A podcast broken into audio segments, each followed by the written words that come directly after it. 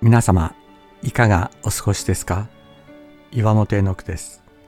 今日も366日元気が出る聖書の言葉から聖書のメッセージをお届けします。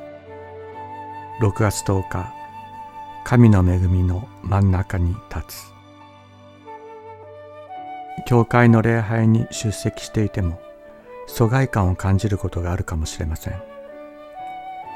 自分だけ他の人と違う自分の問題を他の人が話題にしている。あるいは人に知られたくない問題を自分は抱えている。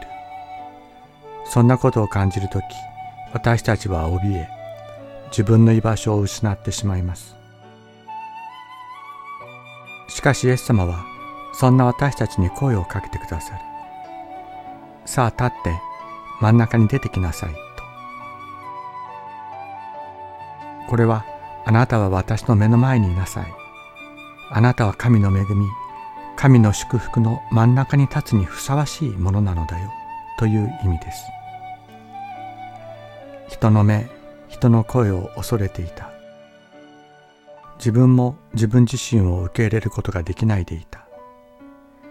しかしイエス様が見つめてくださる。恐れる私に声をかけてくださる。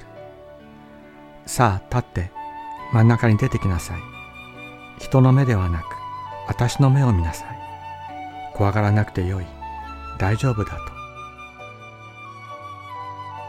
私たちは神の恵みの真ん中に立つものとされるのです。イエス様が命じてくださる。手を伸ばせ。と。その時私たちは手を伸ばすものとされる。萎えた心も弱った体もイエス様の命令に従うのです。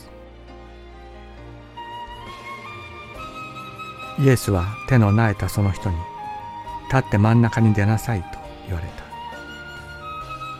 その人に手を伸ばしなさいと言われた。彼は手を伸ばした。するとその手は元通りになった。マルコの福音書3章3から5節。